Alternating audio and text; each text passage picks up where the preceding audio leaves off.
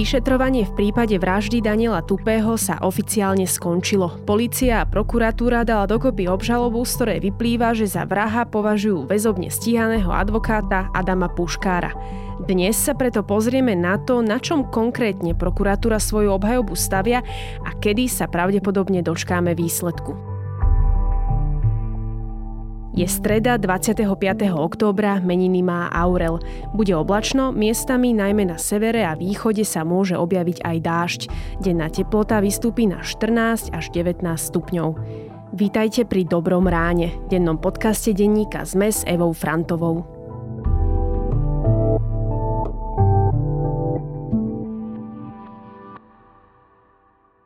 Jediné, čo potrebuješ, aby tvoje ráno bolo dobré, je dobrá káva.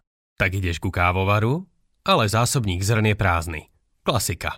No tak doplníš zrná, stláčaš gombík, no pre zmenu chýba voda. S cukaním v oku ju doleješ a už ti nič nebráni užiť si rannú pohodu, teda až na zahrievanie kávovaru. Dobrú kávu si však môžeš dať aj jednoducho. Stačí skočiť do McCafe, kde na teba teraz čaká aj nové perníkové kapučíno. Tak sa zastav. Dnešné správy ovplyvniť nemôžete, ale vaše investície áno. Investujte do fondu kvalifikovaných investorov JNT Arch Investments. My sa s výnosmi podelíme aj s vami a každé vaše ďalšie ráno bude dobré ráno. JNT Banka. Expert na investície. S investíciou do fondov je spojené aj riziko.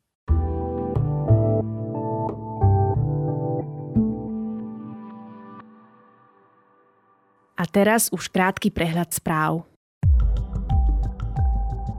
Slovenská národná strana namiesto Rudolfa Huliaka navrhuje za ministra životného prostredia Tomáša Tarabu. Ten v septembrových parlamentných voľbách kandidoval ako nezávislý na kandidátke národňarov pod číslom 5. Novú vládu Roberta Fica vymenuje prezidentka Zuzana Čaputová už dnes o 14. Trojica polských opozičných zoskupení, ktoré spoločne disponujú väčšinou poslancov, je pripravená zostaviť vládu. Šéfovia týchto formácií to oznámili pred stretnutiami s polským prezidentom. Občianská koalícia Donalda Tuska, Tretia cesta a Nová lavica chcú prevziať moc od doteraz vládnucej strany Právo a spravodlivosť. Ruský opozičný politik Alexej Navalny je od útorka opäť v trestnej cele. Podľa agentúry AFP o tom na sociálnych sieťach informovala jeho hovorkyňa Kira Jarmišová, ktorá žije v exile. Obyvatelia zasiahnutí nedávnym zemetrasením na východe Slovenska dostali prvé finančné prostriedky. Rozdelila ich nadácia Prešovského samozprávneho kraja pre podporu rodiny. Využila pritom účelovú dotáciu vo výške 100 tisíc eur schválenú krajským parlamentom, ale aj príspevky verejnosti a sponzorov. Odchádzajúci poverený premiér Ludovít Ódor sa poďakoval členom svojej vlády za odvedenú prácu. Myslí si, že sa podarilo pohnúť s problémami, ktoré vláda našla. Nasledovníkom necháva materiály a návrhy, ktoré sú nutné na udržanie ekonomiky. Zároveň vyzval politikov aj občanov, aby boli k sebe slušnejší.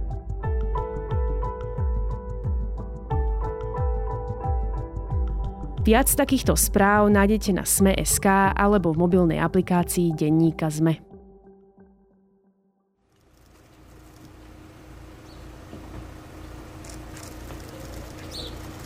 Pán Puškár, čo hovoríte na obvinenie? Pán Puškár, čo hovoríte na obvinenie? Boli ste na nábreží?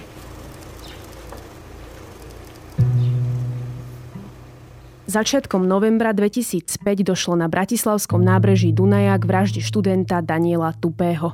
Vyšetrovanie prípadu sa odvtedy uberalo mnohými smermi. Ku skutočnému posunu však po dlhšom čase prišlo až na jar, kedy Národná kriminálna agentúra v rámci akcie Karma zadržala 8 osôb. Máte čo spoločné s vraždou Daniela Tupého? Daniela Tupého, zadržanie.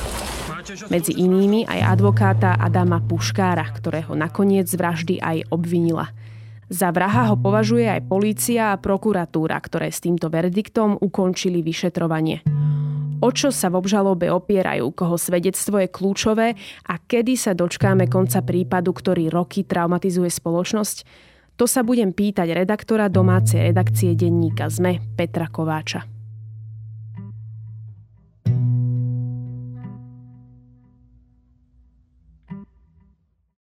Peťo, policia a prokuratúra ukončili vyšetrovanie tohto 18 rokov starého prípadu.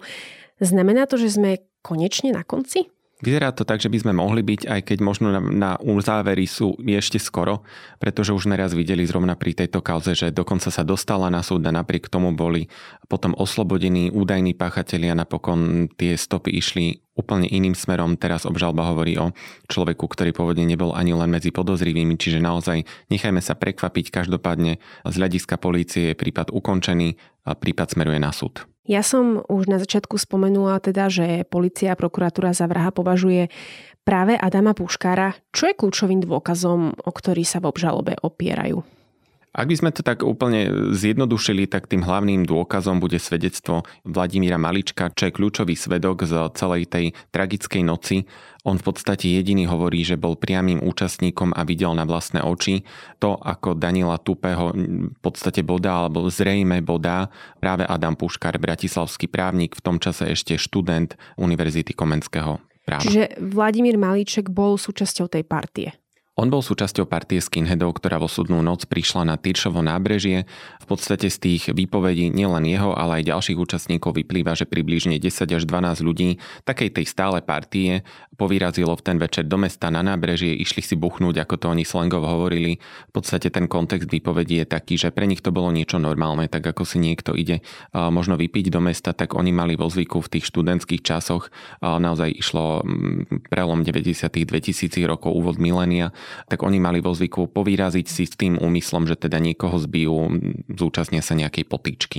Tak e, ako Maliček opisuje to, čo sa v daný večer stalo? Lebo ty si už spomenul, že prišla partia na autách vlastne na nábrežie. Čo sa toho 4. novembra 2005 vlastne udialo?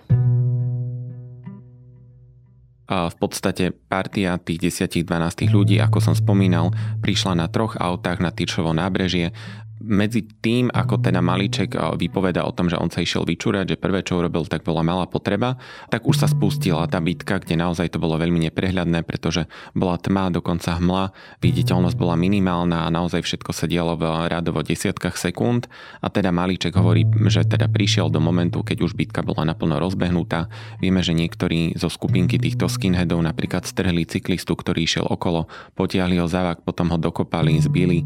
No a teda priamo Malíček Havlíček videl, ako sa spomínaný puškár skláňa nad nejakým človekom, vykonáva bodavé pohyby, alebo takto aspoň vyzeralo v tej tme, z hora nadol opakované nad, nad postavou, ktorá bola či už na boku alebo na chrbte. No a potom on videl, ako teda tento jeho známy kamarát, puškár, odišiel po briežku k Dunaju a tam niečo zahodil do vody. Podielal sa aj sám Maliček nejakým spôsobom na útoku? Toto je práve ten detail, ktorý sme sa dozvedeli až teraz z podanej obžaloby, keď vlastne samotný Maliček, ktorý je teda kľúčovým svetkom a nie ani len obvinený v tomto prípade, tak on hovorí, že v momente, keď teda spomínaný puškár odišiel zahodiť niečo do Dunaja, v tom čase ešte nevedel čo, tak napadnutý študent, teda Daniel Tupý sa zodvihol, nejako sa pozvíchal z tých bodných rán a teda chcel stať. No a v tom momente k nemu pristúpil práve Malíček a dal mu niekoľko rán do tváre.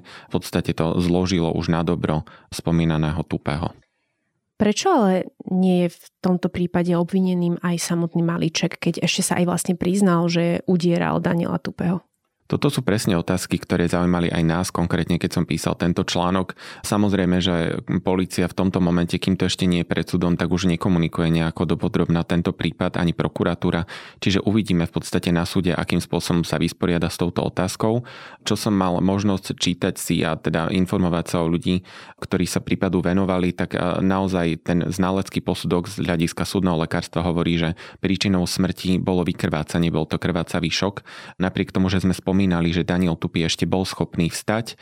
Posudkoví lekári hovoria, že on možno 5 až 8 minút ešte bol schopný základných pohybov, čiže pozvýchať sa aj pobodaný, zo zeme urobiť nejakým spôsobom reagovať, urobiť základné úkony.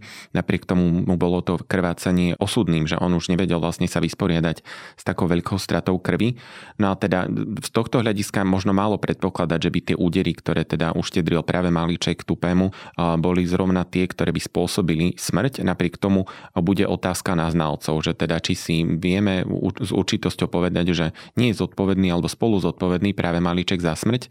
Každopádne pre viacerých ľudí, aj advokátov, alebo teda možno otázka na prokuratúru, tak bude kľúčové, že prečo nie je ani len obvinený. To je naozaj niečo, čo sa verejnosť bude v tomto prípade pýtať, pretože na jednej strane Maliček pomohol rozkľúčovať tento prípad, ešte nevieme, že či správne alebo nie, ale nejaké informácie polícii poskytol. Na druhej strane zatiaľ nechápeme, prečo ho ako keby dala bokom polícia.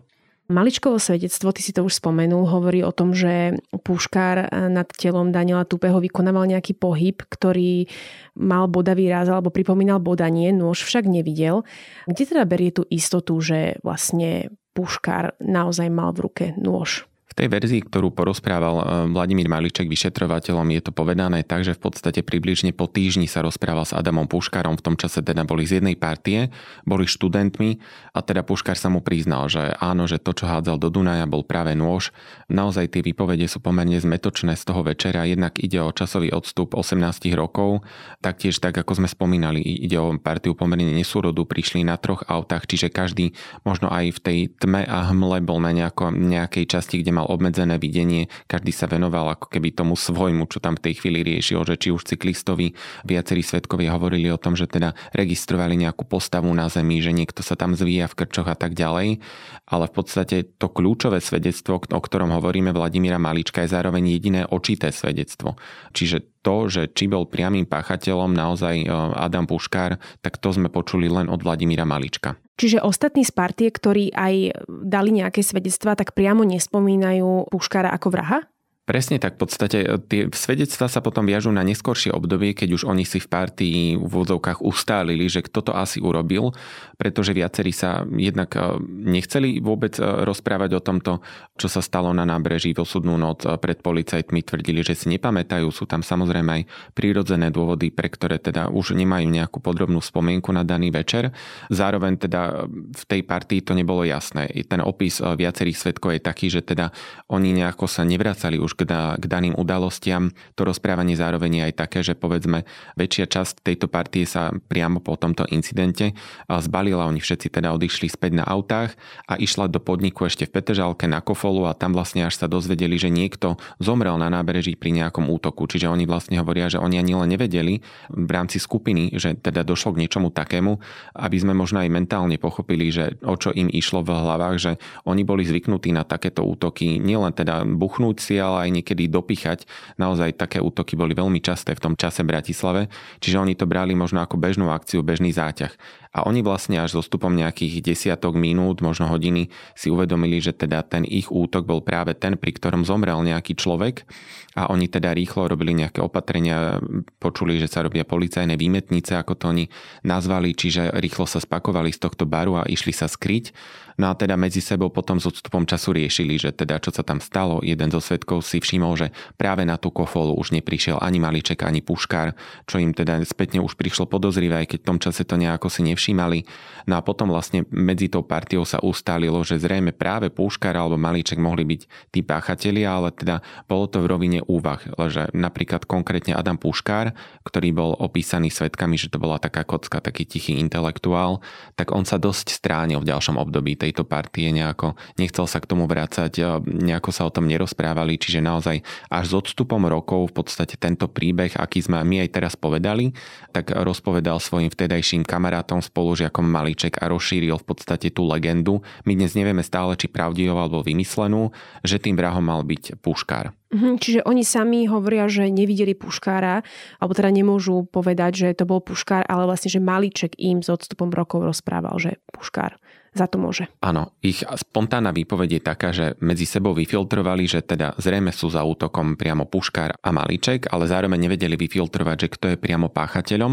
No a zároveň aj tá napadnutá časť e, ľudí, ktorá bola na nábreží, pretože naozaj nešlo len o tupého a spomínaného cyklistu, ale viacerých svetkov, tak oni nevedia popísať, eh, že kto vlastne bol páchateľ, ako vyzeral, pretože sme spomínali, že bolo to v noci pomerne neskoro večer, bola tma a keďže išlo o desiatky sekúnd, útočníkov bolo veľa, naozaj z 10-12 ľudí, ktorí sa vyroja v tme je potom ťažko konkrétne povedať, možno aj medzi dvoma rozhodnúť, ktorý to bol.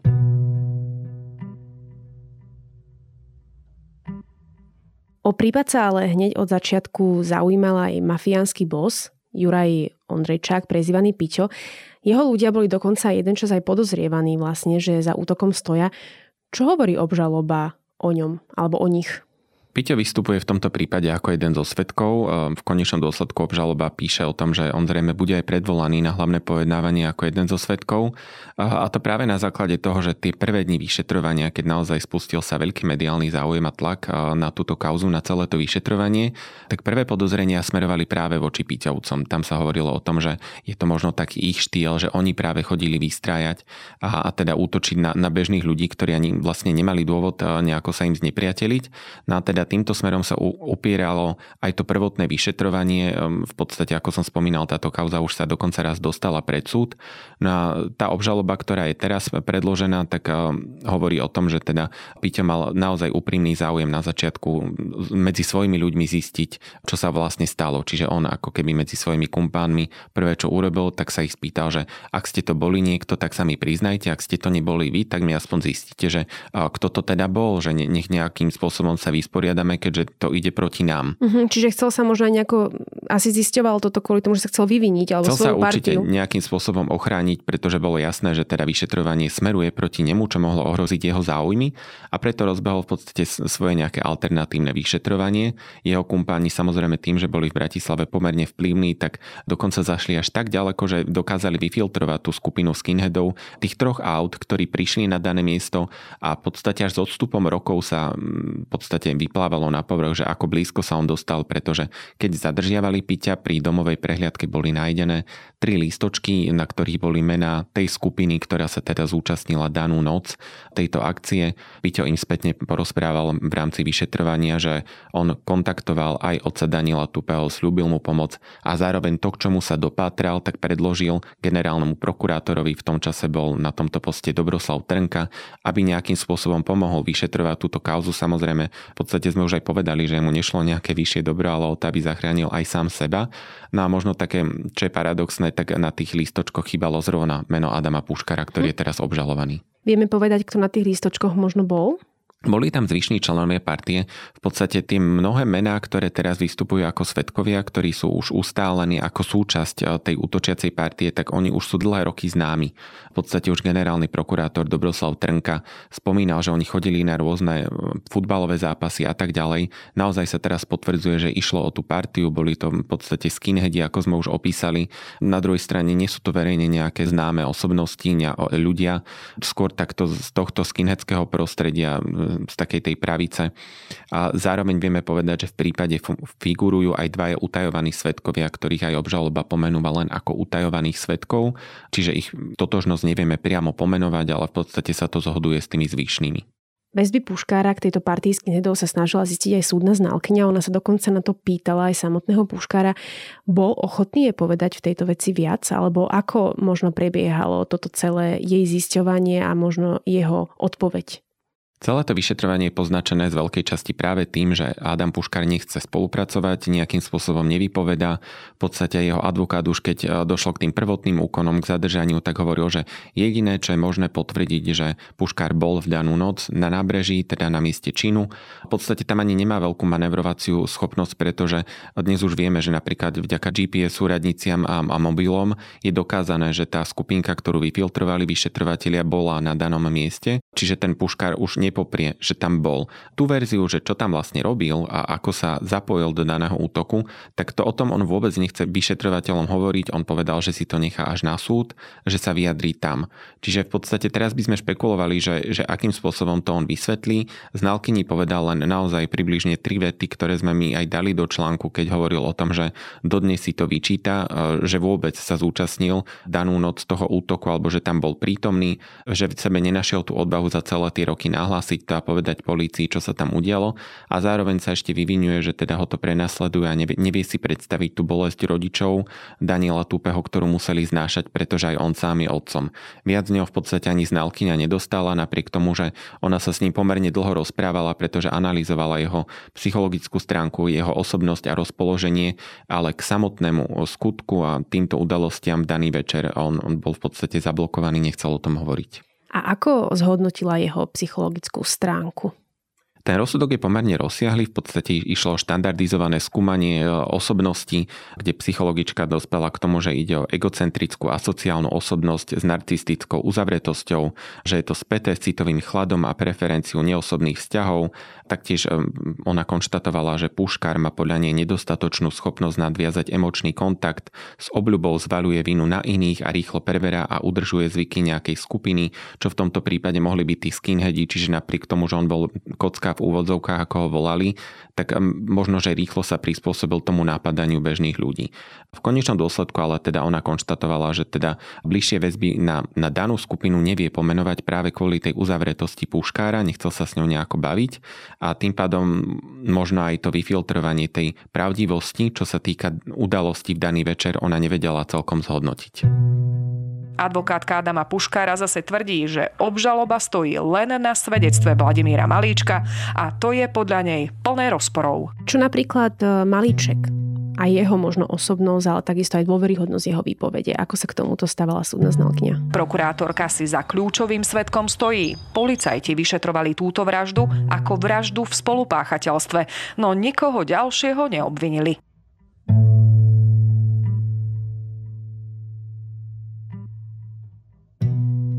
Toto je veľmi, veľmi zaujímavá časť celej obžaloby, s ktorou môže byť v konečnom dôsledku problém pri preukazovaní viny, pretože tam psychologičke, ktorá teda samozrejme skúmala aj kľúčového svetka, vyšlo v záveroch, že on nie je celkom dôveryhodná osobnosť, že jeho vierohodnosť je znížená.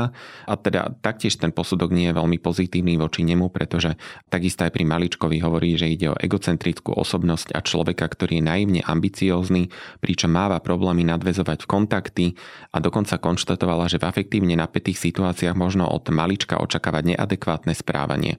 Čiže možno aj práve ten úder, o ktorom on hovoril, prípadne niečo ešte horšie, tak má na to predpoklady v osobnosti. Čiže výsledkom tohto testu je, je možno aj práve to, že tá psychologička pri skúmaní vierohodnosti kládla také kontrolné otázky, na to je štandardizovaný postup, nejde celkom o detektor lži, ale normálne svojimi postupmi, ktoré sú teda uznávané, nevieme, ktorý konkrétny ona použila, dala tri konkrétne otázky tomuto svetkovi, Štefanovi, kde sa ho pýtala, že či to nebol práve on, kto bodal Daniela Tupého, či on pobodal obeď a tak ďalej. Mali, mali rôznu formu, v zásade išlo o tie isté otázky inak naformulované a na všetky tri odpovedal Malíček záporne.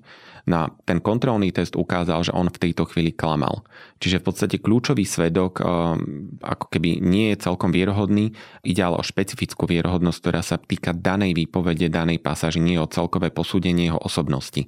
Na prokurátorka sa zatiaľ vysporiadala s týmto posudkom tak, že teda nerobí si z toho ťažkú hlavu, zdôrazňuje, že je to len špecifická vierohodnosť, ktorá sa týka daných kľúčových troch otázok, ale teda komplexné posúdenie jeho svedectva podľa nej nie je zničené. To je možno také náhranie, uvidíme, ako sa s tým vysporiada súd. Maličkovo svedectvo, teda ak to správne chápem, je kľúčové. Ty si to už povedal aj na začiatku. Hovoríme ale, že je to tak na hrane, tak má obžaloba ešte niečo iné, čo by prípadne mohla použiť, eh, keď bude dokazovať vinu Adamovi Puškárovi?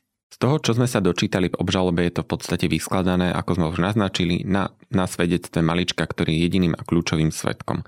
Potom je tu niekoľko nepriamých dôkazov, spomínané GPS signály, DNA stopy, nejaké rekonštrukcie prípadu a tak ďalej a tak ďalej. Všetko sú to dôkazy, ktoré sú v obžalobe v podstate len pomenované ako príloha, prípade znalecký posudok a tak ďalej.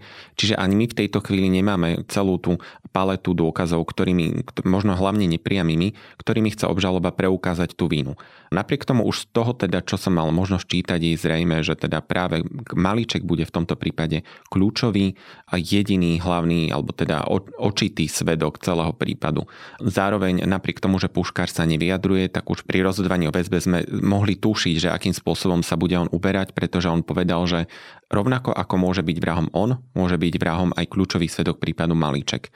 Čiže v podstate stále tam bude ten rozstrel, ktorý sme naznačili, že v ktorom žila celá tá skupina, že páchateľom je jeden alebo druhý. No a zrejme teda Puškár sa bude snažiť odkloniť pozornosť súdu na, na hlavného svedka. Možno, že tá presvedčivosť dôkaznej situácii sa ukáže až na súde, naozaj je ťažko ju čítať z obžaloby, ale v každopádne teda to bude veľmi tesné rozhodovanie. To vyšetrovanie ale trvá už roky a uberalo sa mnohými smermi počas toho celého obdobia. Ako to, že až teraz sa podarilo získať nejaké takéto že kľúčové svedectvo alebo kľúčové informácie? Polícia sa v podstate už niekoľko rokov snažila dostať eh, k ďalším dôkazom v tomto prípade, ktorý už bol v podstate uzavretý. Potom myslím, že v roku 2021 šéf Naka Daňko už avizoval, že teda majú nejaké ďalšie dôkazy, ktoré by mohli pomôcť eh, úspešne uzavrieť tento prípad.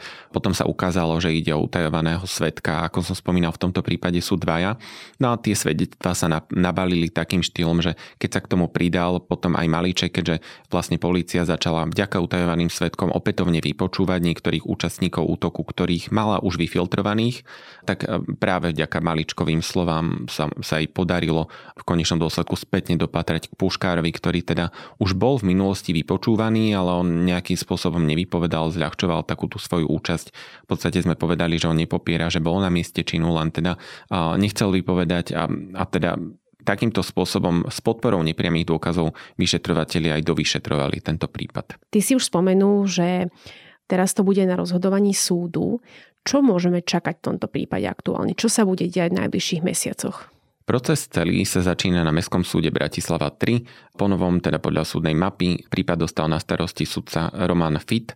Ide o bývalého šéfa okresného súdu Bratislava 3 No a postupuje sa podľa zákona platného v danej dobe, čiže pred 18 rokmi. Podľa toho hrozí Puškárovi 10 až 15 rokov väzenia. No a v podstate tým, že vieme, že na okresnej úrovni, na mestských súdoch teda to bude trvať pomerne dlho, ide naozaj zložitý prípad, kde budú desiatky svetkov a dôkazov, tak ten proces určite nepotrvá niekoľko týždňov, skôr to bude na úrovni možno dvoch rokov, ak to môžem hrubo odhadnúť. Necháme sa prekvapiť, ale každopádne ten proces bude na dlhšie. No a Samozrejme potom môžeme čakať v prípade akéhokoľvek rozsudku ešte odvolací konanie na krajskom súde, čiže kým sa dozvieme pravoplatný verdikt, potrvá to možno 3-4 roky. Toľko redaktor domácej redakcie denníka ZME Peter Kováč. Ďakujem.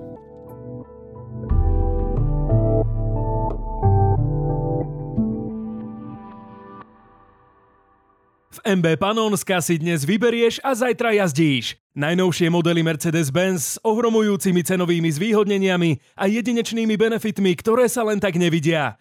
Vyber si svoju hviezdu a dohodni si termín testovacej jazdy. Navštív nás v MB Panonska alebo zistí viac na mercedesbratislava.sk. Na nový Mercedes už nemusíš viac čakať. MB Panonska. Tvoja cesta sa začína tu. Prinášame vám najpočúvanejšie dovolenkové podcasty.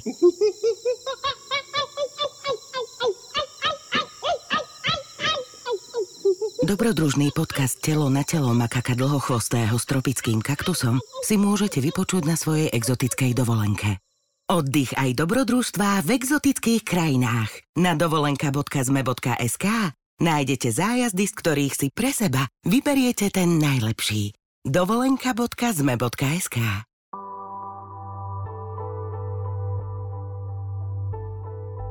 Európsky inštitút pre rodovú rovnosť zverejnil najnovšie výsledky indexu rodovej rovnosti, kde Slovensko obsadilo piatú najhoršiu priečku. Odporúčam sa však na výsledky pozrieť bližšie. Index sa totiž nevenuje len odmeňovaniu za prácu, ale aj podmienkam v oblasti zdravia, vzdelávania či času venovanému starostlivosti o druhých či domácnosť. Ak si chcete radšej niečo vypočuť, dnes vychádza aj podcast Zoom. Na dnes je to všetko, počúvali ste Dobré ráno, denný podcast denníka ZME s Evou Frantovou. Do počutia opäť zajtra.